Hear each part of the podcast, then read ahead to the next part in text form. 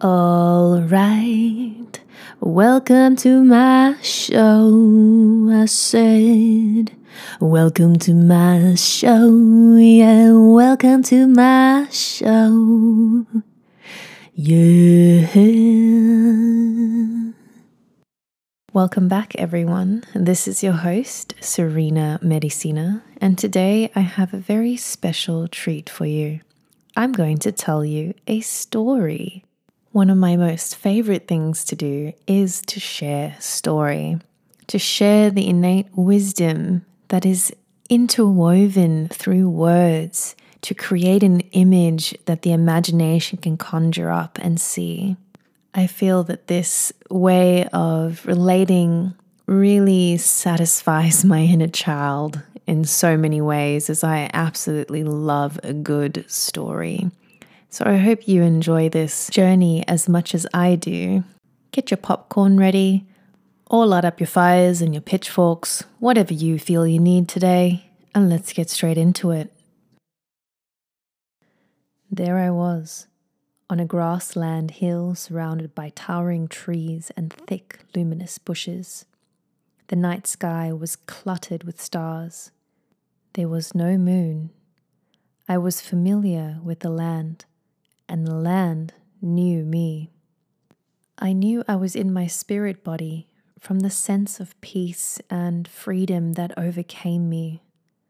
I looked towards the bottom of the hill at the edge of the trees I suddenly saw women, all dressed in black with black markings on their faces. That's when I heard them drumming. The drumming woke me up into the dream.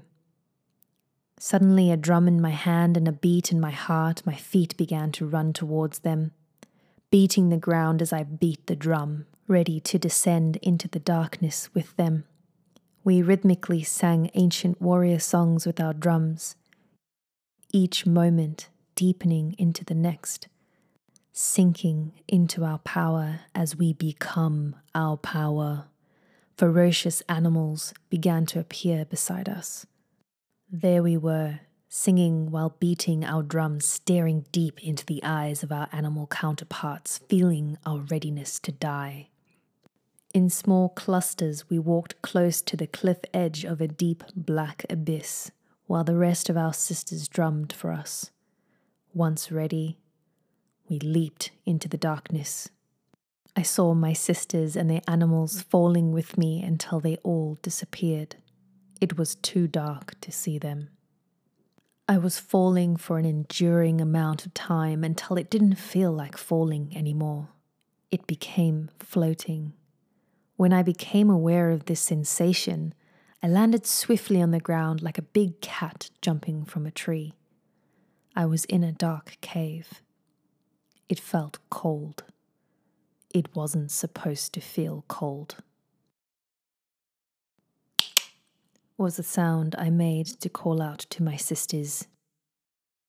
I suddenly heard different clicks and soft sounds echoed back to me. We are connected as we move forward, unable to see, only sense. I began to hear a large metallic sound coming towards me. To my right, my leopard strikes down something giant. I could hear the brassy crash on the cave rock floor as my leopard roared loudly. More metallic sounds came towards me. As I lit up a violet flame in my hand, the light shined on what I could only describe as a long rectangular prism sitting in a rounded base with sharp metal spider legs. It was three times my size and fast. I threw a massive violet flame ball at the creature, which turned it into black dust in seconds. Get the tracking device! Yelled one of my sisters as my leopard and her eagle tore apart another one of those virus looking machine giants. One appeared out of the darkness, charging straight at me. It was almost too quick as it struck me down to the ground. My hands were fast enough and strong enough to hold the creature at bay. I heard a monotonous beeping coming from the inside of the viral machine. My leopard tackled it down to the ground and smashed it open as it landed. She grabbed a green beeping light from the center of the viral machine and brought it to me. It was the tracking device. I threw a flame ball at the squirming viral machine and enjoyed watching it turn to dust. We ran forward. I could now see my sisters flashing green as they ran with their own tracking devices in their hands. This allowed us to go unnoticed by the other viral machines. Each one of us began to emerge from the dark passageways leading to the middle. We have finally arrived at the core. I could see my sisters and their kin standing around the edges of an enormous crater. At the bottom, there was a shallow pool of hot lava.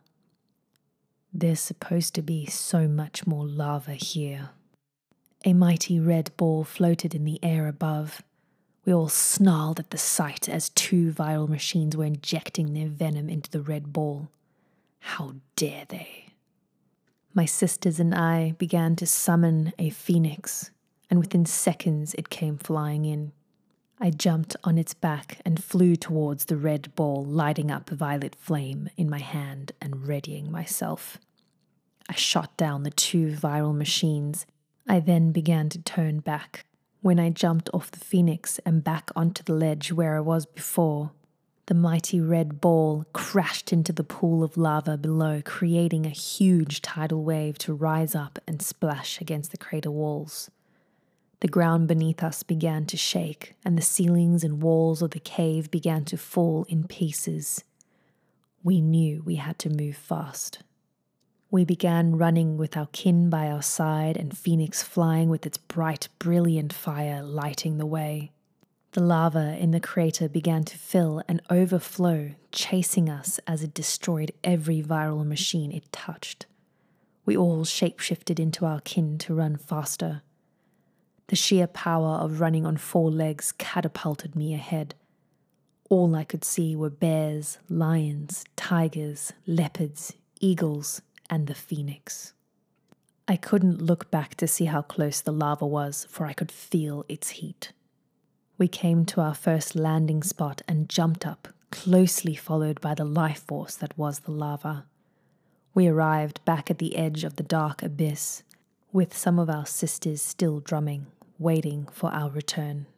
The lava came to the cliff edge, but before it overflowed onto the land, it began to surge through the ground beneath us. Everything on the ground lit up bright, beautiful colors.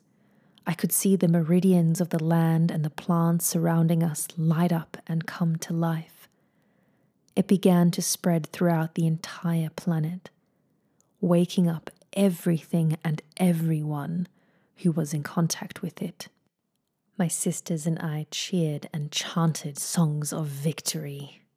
We lit a fire and stood in a circle around it.